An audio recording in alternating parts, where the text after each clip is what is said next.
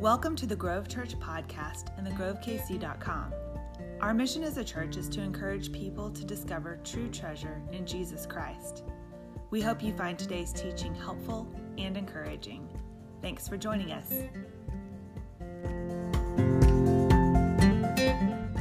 Well, hey, good morning, and again, welcome to the Grove Church. If we've not yet met, my name is Christian. I'm the lead pastor here, and today we're wrapping up a series we called One Small Step.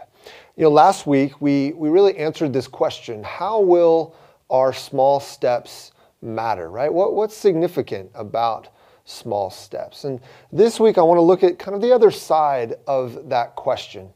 Before we, we look at that, I was reminded in thinking about this of a time when I was in high school. In my senior year of high school, I'd moved to Hawaii, and one day during baseball season, some friends said, "Hey, meet us on Saturday. We're going to go to Monowilly Falls." Now, I didn't know what that was, but it sounded fun. And so that Saturday morning, I, I met them, and we piled into the car together and then drove out a little ways, and we parked by the side of the road and began to hike through the jungle. Okay.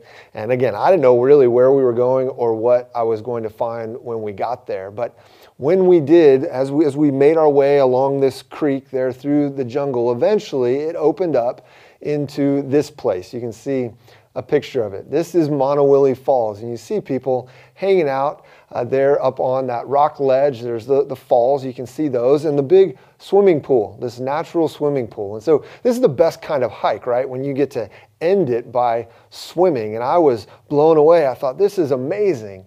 Um, and we proceeded to climb up to the top of those falls and, and jump off, and had a great time. But I want you to notice, right? You see the person who's flying into the picture from even higher than where the falls are?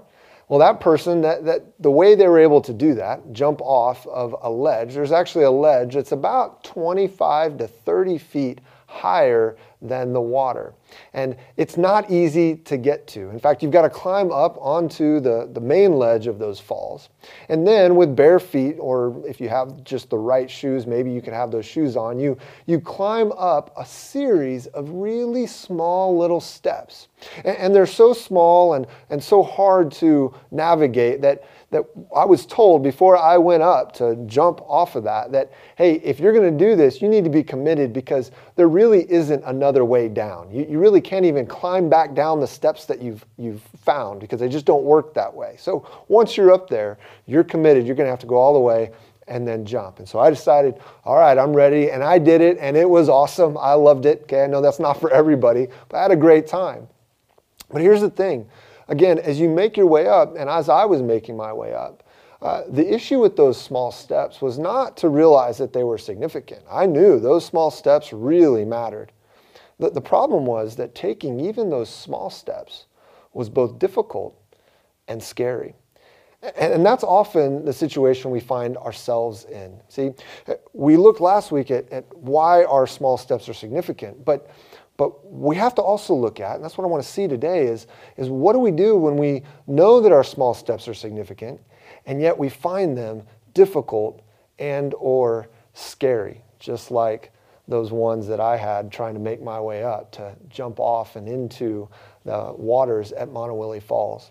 As we look at this fully, we're going to pick up where we left off last week. We're going to go back into Matthew chapter fourteen and, and, and look at where we left off with this snapshot of Jesus' ministry, this, this key time in his ministry. But before we pick up where we left off, I want to look back at the feeding of the crowd, that, that story of the feeding of this crowd of five thousand men, maybe up to twenty thousand people altogether. And I, I want us to see, I want to point out a vital detail that I didn't really point out last week, but it makes all the difference as we think about walking with God. Okay, so here we are, Proverbs, or not Proverbs, Matthew chapter fourteen, verse twenty. It tells us this. Here's the detail. After they had, they had eaten, everyone ate and was satisfied. They picked up twelve baskets full of leftover pieces. Now you say, well, yeah, okay, we, we read that last week. I got it.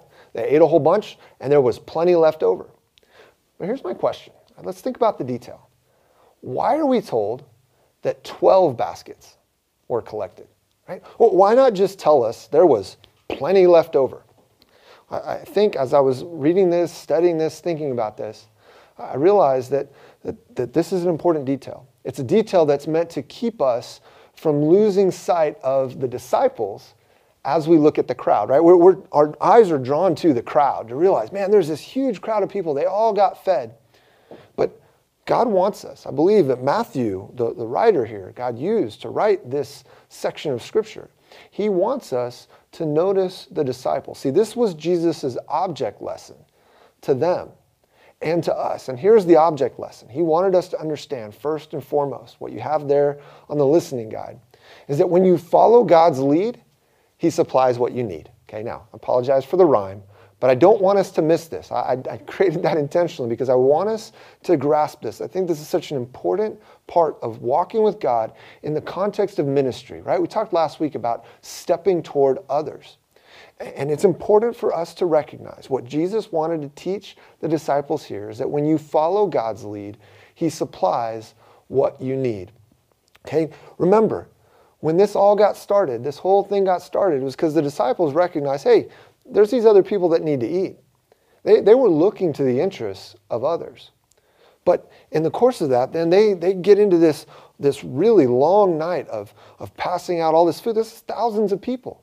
And God does this miracle. Jesus does this miracle. He takes the, the loaves and the fish and, and he, he feeds people, right? He creates this food and He feeds them. And so here are the disciples. They're charged with passing this all out and, and making sure that everybody is taken care of. And then what happens at the end? Well, there's leftovers. How many leftovers? Twelve.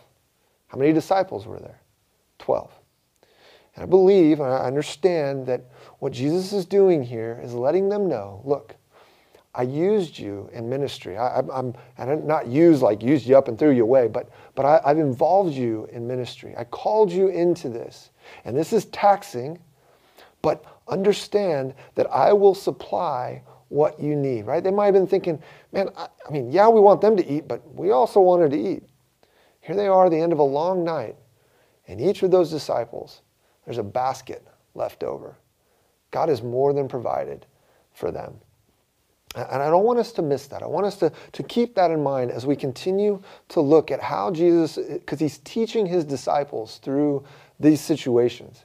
He, he has some things in mind that He wants to show them, and again, that He wants to show us. So with this first lesson in mind, that when you follow God's lead, He supplies what you need, let's see what happens next. It says in verse twenty-two, immediately He made the disciples get into the boat and go ahead of Him to the other side, and while He dismissed the crowds. After dismissing the crowds, He went up on the mountain by Himself to pray. Well into the night, He was there alone. Meanwhile, the boat was already some distance from land, battered by the waves, because the wind was against them. Jesus came toward them, walking on the sea very early in the morning. And when the disciples saw Him walking on the sea, they were terrified. "It's a ghost," they said, and they cried out in fear. Immediately, Jesus spoke to them, "Have courage. It is I. Don't be afraid." "Lord, if it's you," Peter answered Him, "command me to come to you on the water." He said, "Come." And climbing out of the boat, Peter started walking on the water and came toward Jesus. But when he saw the strength of the wind, he was afraid, and beginning to sink, he cried out, "Lord, save me." Immediately, Jesus reached out His hand, caught hold of him, and said to him, "You of little faith, why did you doubt?" When they got into the boat, the wind ceased. Then those in the boat worshipped Him and said, "Truly, you are the Son of God." Now, now here's the point. Okay, we're going to dive in here in a bit into some more of the details of what we just read. But big picture, here's the point, I think, of this story for us, the, the point that Jesus wanted to make to them in the context, not just of this particular situation, but as He was doing ministry uh, and teaching these disciples. Here, here's the point. It's that whatever the circumstances of your steps, God is leading you to Himself. Okay? Whatever the circumstances of your steps, God is leading you to Himself. The destination, wherever you find yourself walking, wherever the steps and following God take you, the ultimate destination is Himself. I want us to notice just the, the bookends of this passage here, right? What was the cause of this whole thing? How did this whole thing get started? Verse twenty-two, it says that He made them leave. He made them get into the boat and go ahead of him to the other side. Jesus said, listen, I'm going to wrap up with the, the crowds. I want you, I'm telling you, get into the boat and go to the other side. Now, Jesus knew, most likely, right? He knew the storm was coming. He, he knew what he had in mind here. But he made them get into the boat. And then what's the result of this whole thing, right? He makes them get into the boat, and then this whole thing gets, gets going. And what's the ultimate result? The bookend, verse thirty-three. Those in the boat worshiped him and said, truly, you are the Son of God. That's the result here. He, he makes them get in the boat, and ultimately they come to this greater understanding that Jesus is not just their rabbi, he is the Son of God. That is, he is God. He is, he is representing God to them, but not just as somebody who speaks for them. We represent God. We are made in the image of God. But Jesus is, the, is very God. He is God himself. And that's what they are coming to understand. He, he is, they're using this title. This is the only time that Matthew uses this title to describe Jesus, is in this particular story. When he, he recounts what happened there, this is the only time. And so here are the disciples saying, we see something, you are different. What, what Jesus was doing was revealing himself to them. He wanted them to understand more and more about who he was. He didn't just want them to see some grand miracle. He wanted them to know him. Whatever the circumstances of your steps, ultimately God is leading you and I to himself. That's his goal. That's his point. We're told in Psalm sixteen eleven, you reveal the path of life to me. This is David speaking. You reveal the path of life to me. In your presence is abundant joy. At your right hand are eternal pleasures. You see, with God is the path of life. Not just the path to life, it's the path of life. It's where life is found. It's in his presence that a joy is found. It's at his right hand where we find eternal pleasure. You catch this? This is the kind of life that Jesus is calling his followers into. It's the path of life. It's the path where joy is found. It's the path where eternal pleasures exist. This is different than we often hear the, the Christian life described. Or, or if we hear it described like that, then we think, ah, it's kind of saccharine, right? It's, it's like that too sugary to be to actually taste good kind of feel to it. But no, Jesus is calling his disciples, he's calling you and I towards real life, the path of life. That's what he wants us to follow him on. But it's a path that leads us to his right hand, to be by him. He's the, the goal. Okay, and so the, these are two big ideas that I, I want to, us to keep in mind, right? Where, where he calls us, where he and he, he leads us, he's going to supply for us. And, and whatever the circumstances, whatever, whatever we feel like we're being led this way or that way, ultimately God is leading us to himself. And so with those two things in mind, I want to dive deeper into what takes place here in this account to, to learn two more truths. Two more important truths about the nature of our steps. Practically, then, how does this impact? If we keep those things in mind, God supplying our needs as he calls us toward others, but God also making sure that he's moving us toward himself. These two other important truths about our, our walking with him. And here, here's the first one. It's that your steps can never take you somewhere God can't travel. Okay? As we follow him, understand that your steps can never take you somewhere that God can't travel. Matthew twenty-four, fourteen, verse twenty-four. Remember, they're out on the boat. They've been sent out by Jesus, and he's stayed behind, not only to dismiss the crowd, but then to spend time in prayer. It's likely that he's doing that for potentially two reasons. One, because he's grieving. He's heard that his cousin John has been beheaded in the ministry because of the ministry of the gospel, in a certain sense. And also because he's about to hit a, a new high, a new point of, of ministry, uh, a lot going on. Okay, there's a lot about to take place. And so maybe he's, he's coming to God for strength to prepare for this next point in his ministry. But nonetheless, he's taking time out to spend time with God. And then it says that, that he begins to make his way back to him. It says in verse twenty-four, meanwhile, the boat was already some distance from land, battered by the waves because the wind was against them. And what happens? Jesus came toward them, walking on the sea very early in the morning. This is the Sea of Galilee. I want you to see some pictures. This first one shows where Jesus and his disciples were probably coming from, where they had been. Okay, you see those, those mountains off in the distance.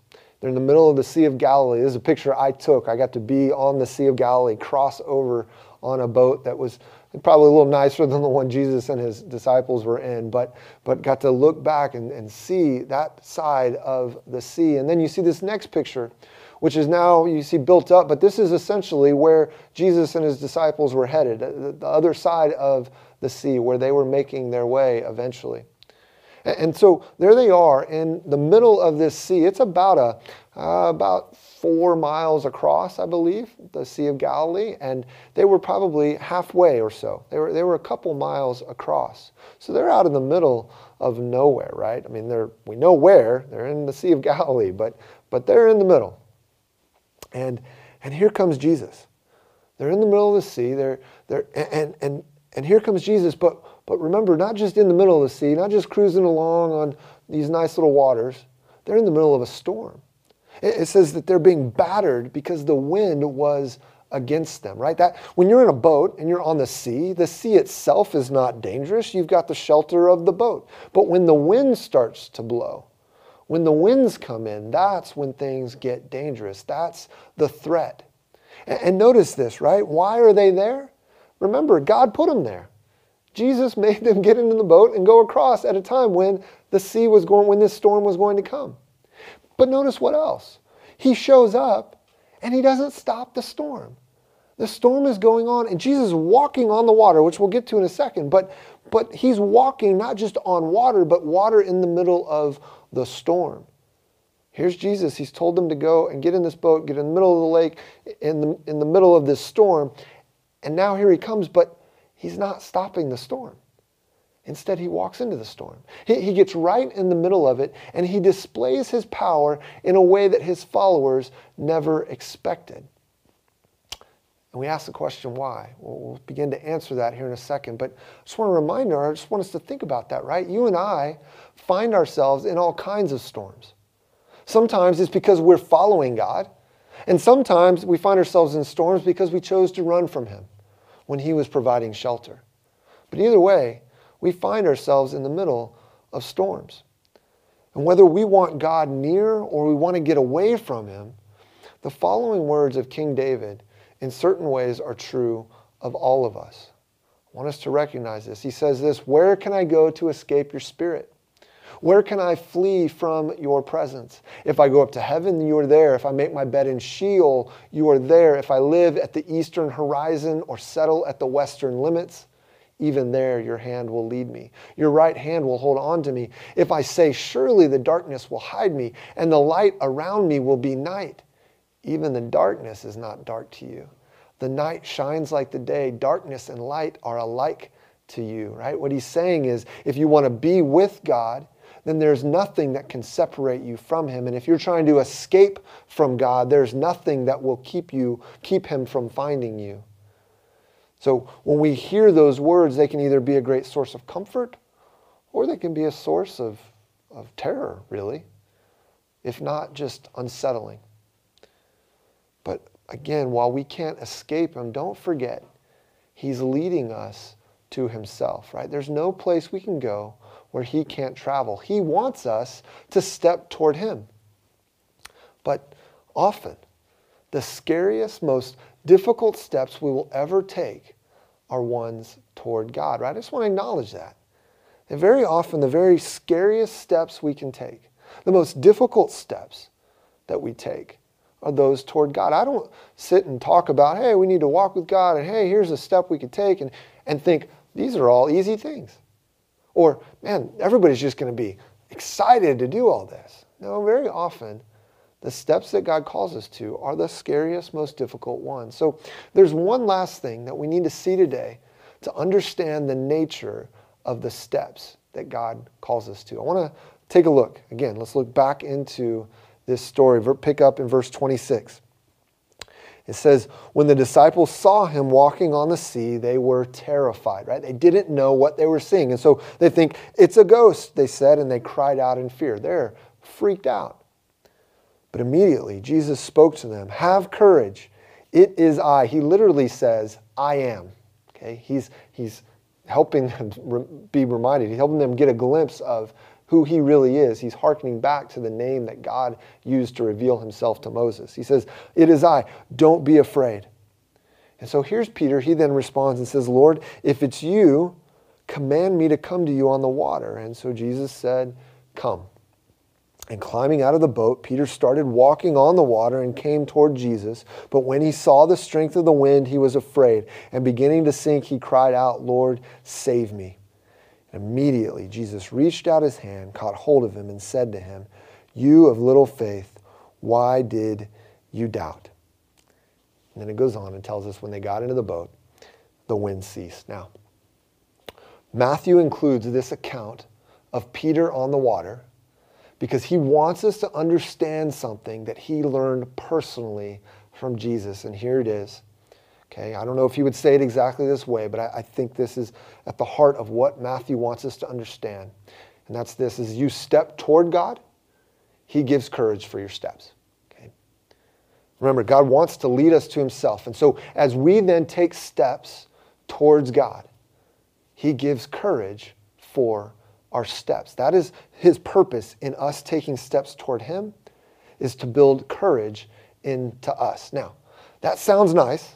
Maybe you're, you're tracking, but I want you to really lean in and think for a second what I just said, right? As you step toward God, he gives courage for your steps. Now, think about what we just read and tell me, does that exactly jive, right? Peter, we think about what had just happened with Peter. Peter doesn't look very courageous here. In fact, what did he do? He chickened out. Right? He, he chickened out. He's, he's walking on water and he chickens out, right? Jesus, and then look what else. Jesus addresses him with a single word. It's a word that gets translated into a few words, but it's a single word. It's actually a title. And he calls him this title. He calls him, you of little faith, okay? Now, maybe you've been there where you had a, a nameplate, you had a, a title on a door or on your desk or whatever, or you have a title on your email, and you think, what, what if you were sending emails, and at the bottom of that email, it said, me of little faith, right? Or, or something along those lines. That wouldn't be a title you would really want to display proudly. But here's, that's what Jesus does. At the end of this thing, he calls Peter, you of little faith. And, and so how can I say that God gives courage with such a seemingly discouraging story? How is, how is that what Peter, what Matthew's trying to get at? How is that what God wants us to understand? But here's how I think, why I think that is true. Let's review the details. Right, Jesus has initiated things. Right, he initiated putting them on the water, and then he initiates by taking the very first steps to them. He's coming toward them.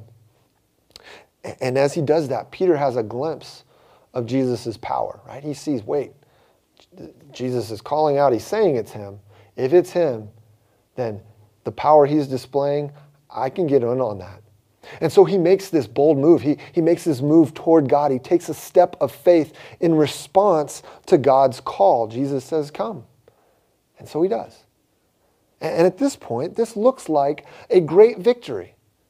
Right? Jesus, I mean, Peter is walking on water in the middle of a storm that is battering this boat. And then disaster. Why disaster? Because he began to doubt. Will, will, will God be there with this step? Will he provide what's needed? He was walking on water. And then he let the danger of his circumstances derail his progress. And so, yeah, you, you look at that, you said, it's hard to see how this explains how God will provide courage for our steps. Why are we any different than Peter? And the answer is, we're not.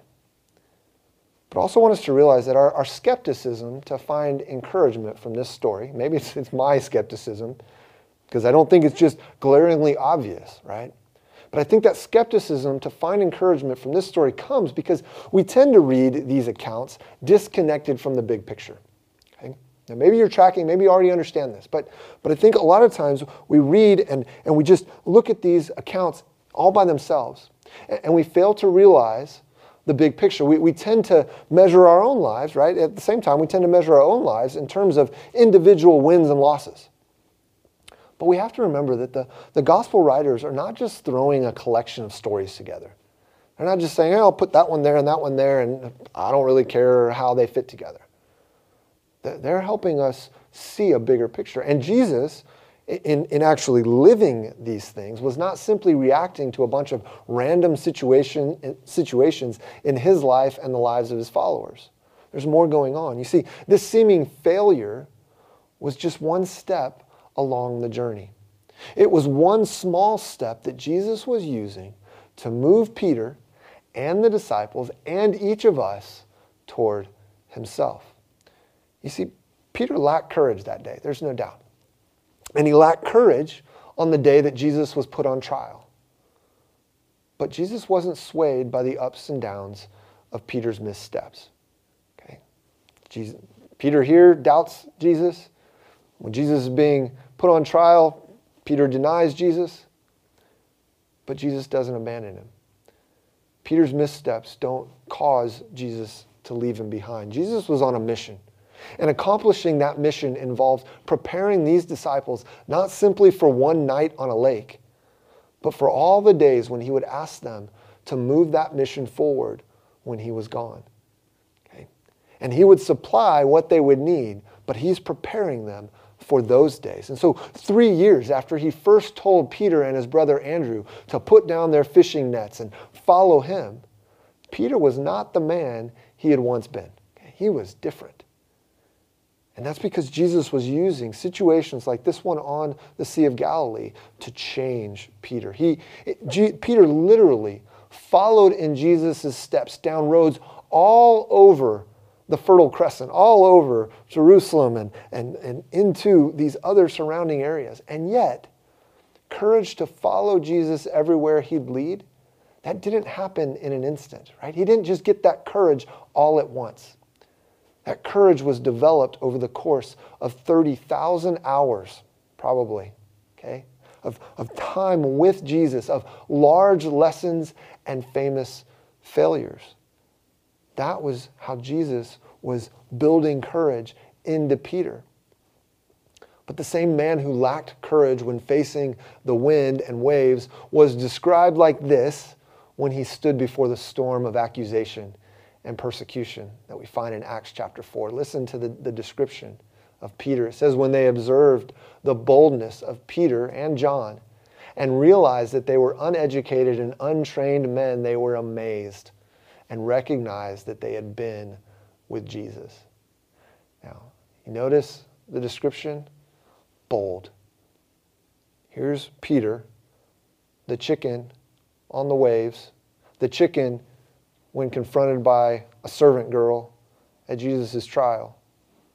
And now here he is being described as bold. They call him an untrained, they see him as an untrained man. He wasn't untrained, he was untrained in, in their way of thinking. But he had, just as they noticed, been with Jesus, which meant that Jesus had been training him. He'd been building courage into Peter, into his disciples. And it's the same thing he does with us as he calls us to take steps toward himself. When we give our lives to Jesus and receive his life in return, we are brought from death to life in an instant. In an instant, we are his brothers and sisters, and we have God for our eternal Father. But we also, in that instant, become Jesus' apprentices. We are entering into a training program just like those disciples that we read about here. And while it can be a starting place, discipleship involves a whole lot more than an hour a week on Sundays, okay? That's important time. It can be a starting point. It, it is one of those small steps I even talked about last week. But make no mistake, Jesus calls us into a life that is far more than that. To follow Jesus involves many small steps, but there is no greater commitment. There's no greater commitment. It may be small steps, but it is a big commitment.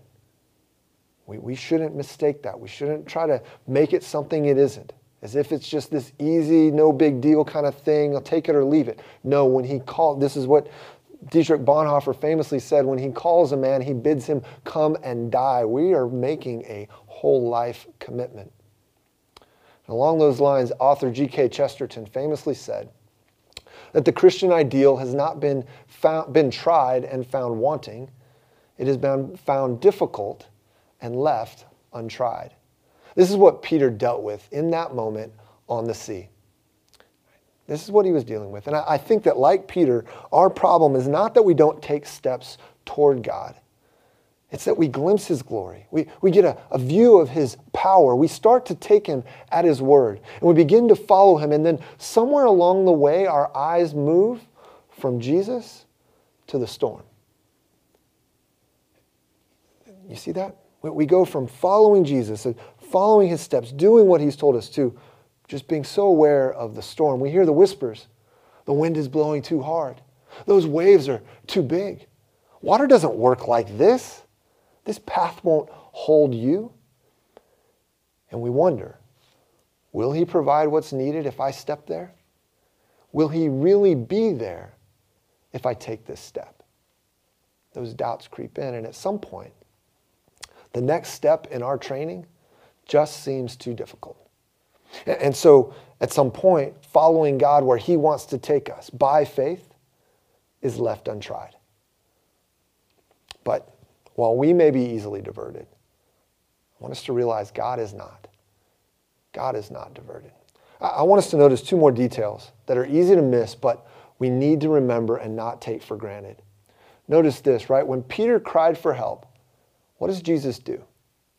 He gave Peter his hand, it says in verse thirty-one.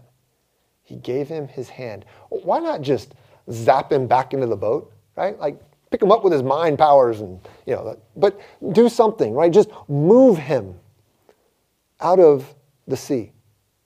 It's not what he does. He bends down with his feet still on the water. He bends down and he offers Peter his hand and he yanks him out. And then notice when they get into the boat, it's at that point that the wind stopped. Why, why not make the wind stop beforehand? And why not just tell it to stop? Why these little details? Why does it not stop until they get into the boat? I think the answers to those questions find their answer in the, the we find the answer to those questions in the same reason that Jesus didn't just make people stop being hungry, right? Think about that. He could have just looked at the crowd and gone, all right, I'm just going to, you know, magically make their bellies not grumble. Just put the food in their belly. He, he put a baby in Mary's womb. Right? Instead, what did he do? He made bread and he fed them. And, and but notice this, Jesus doesn't just make bread. We're told in the Gospel of John that he uses that bread to point to the fact that he is the bread of life. He doesn't just make bread. He is the bread. The point is him. He's leading us to himself. And so when the threat of wind comes, he doesn't just provide refuge in the storm. He uses that storm to show Peter, to show the disciples and us that he is the refuge. Right? He's not just providing refuge. He is the refuge. I believe God wants us to see here that discipleship is not just a process. It's very personal. God is not just trying to move us somewhere. He's drawing us to himself. His goal is not just to lead us to greater eloquence or better behavior or, or more stable emotions. He's leading us to himself. That's the path of discipleship. And for each of us, I believe there are steps toward God that we have not taken, but we know he wants us to take. At some point or another, he's made it clear. If you've walked with him, at some point or another, he's made it clear that he has called us onto the water. And we've been excited. Probably your experience is you've been excited by the prospect, right? You thought, man, I've seen God's power. I want to follow God into this place, this kind of unknown, difficult, seemingly weird place, just like Peter. And maybe even as you saw that step ahead of you, you got out of the boat. But then for one reason or another, the step seemed too scary or too difficult, and it was left untried. And as time has gone on, it didn't seem like a step worth taking anymore. If you are a Christ follower, the Spirit of God lives in you, and he's going to move you toward himself. He's not going to leave you where you are.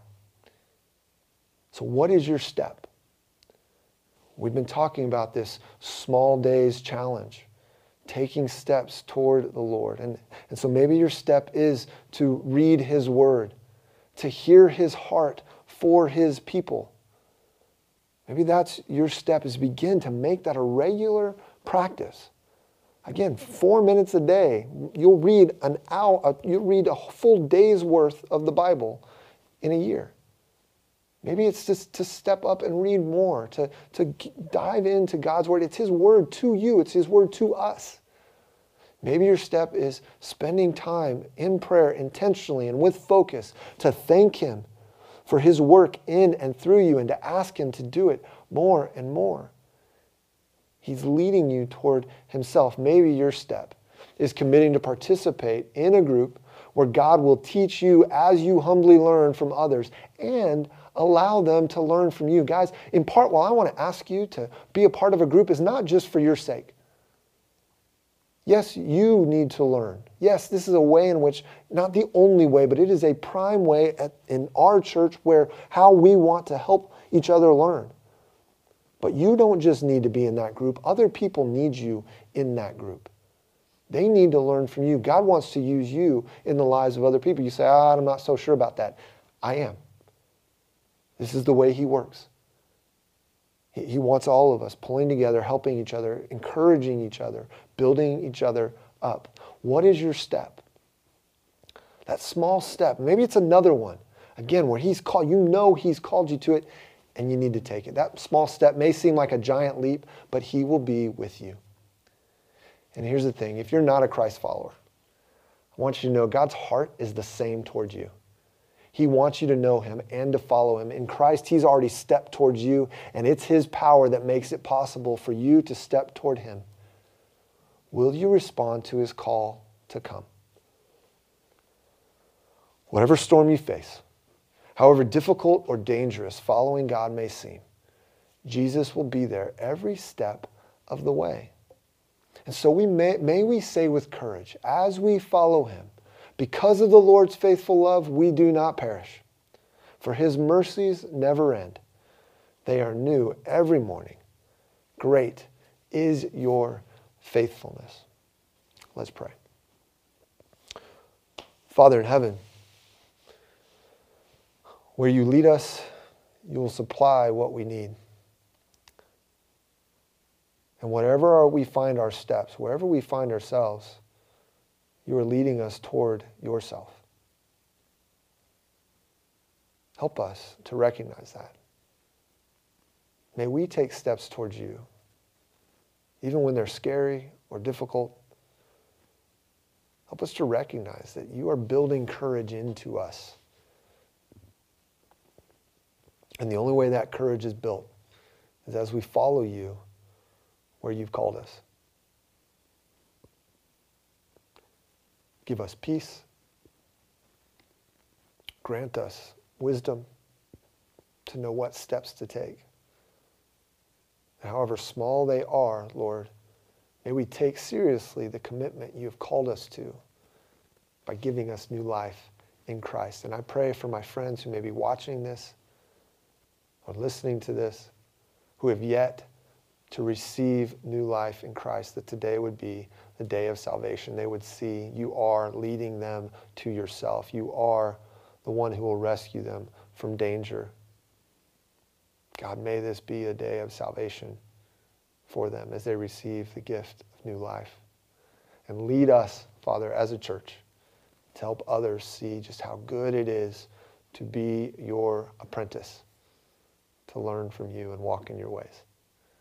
In Jesus' name we pray. Amen.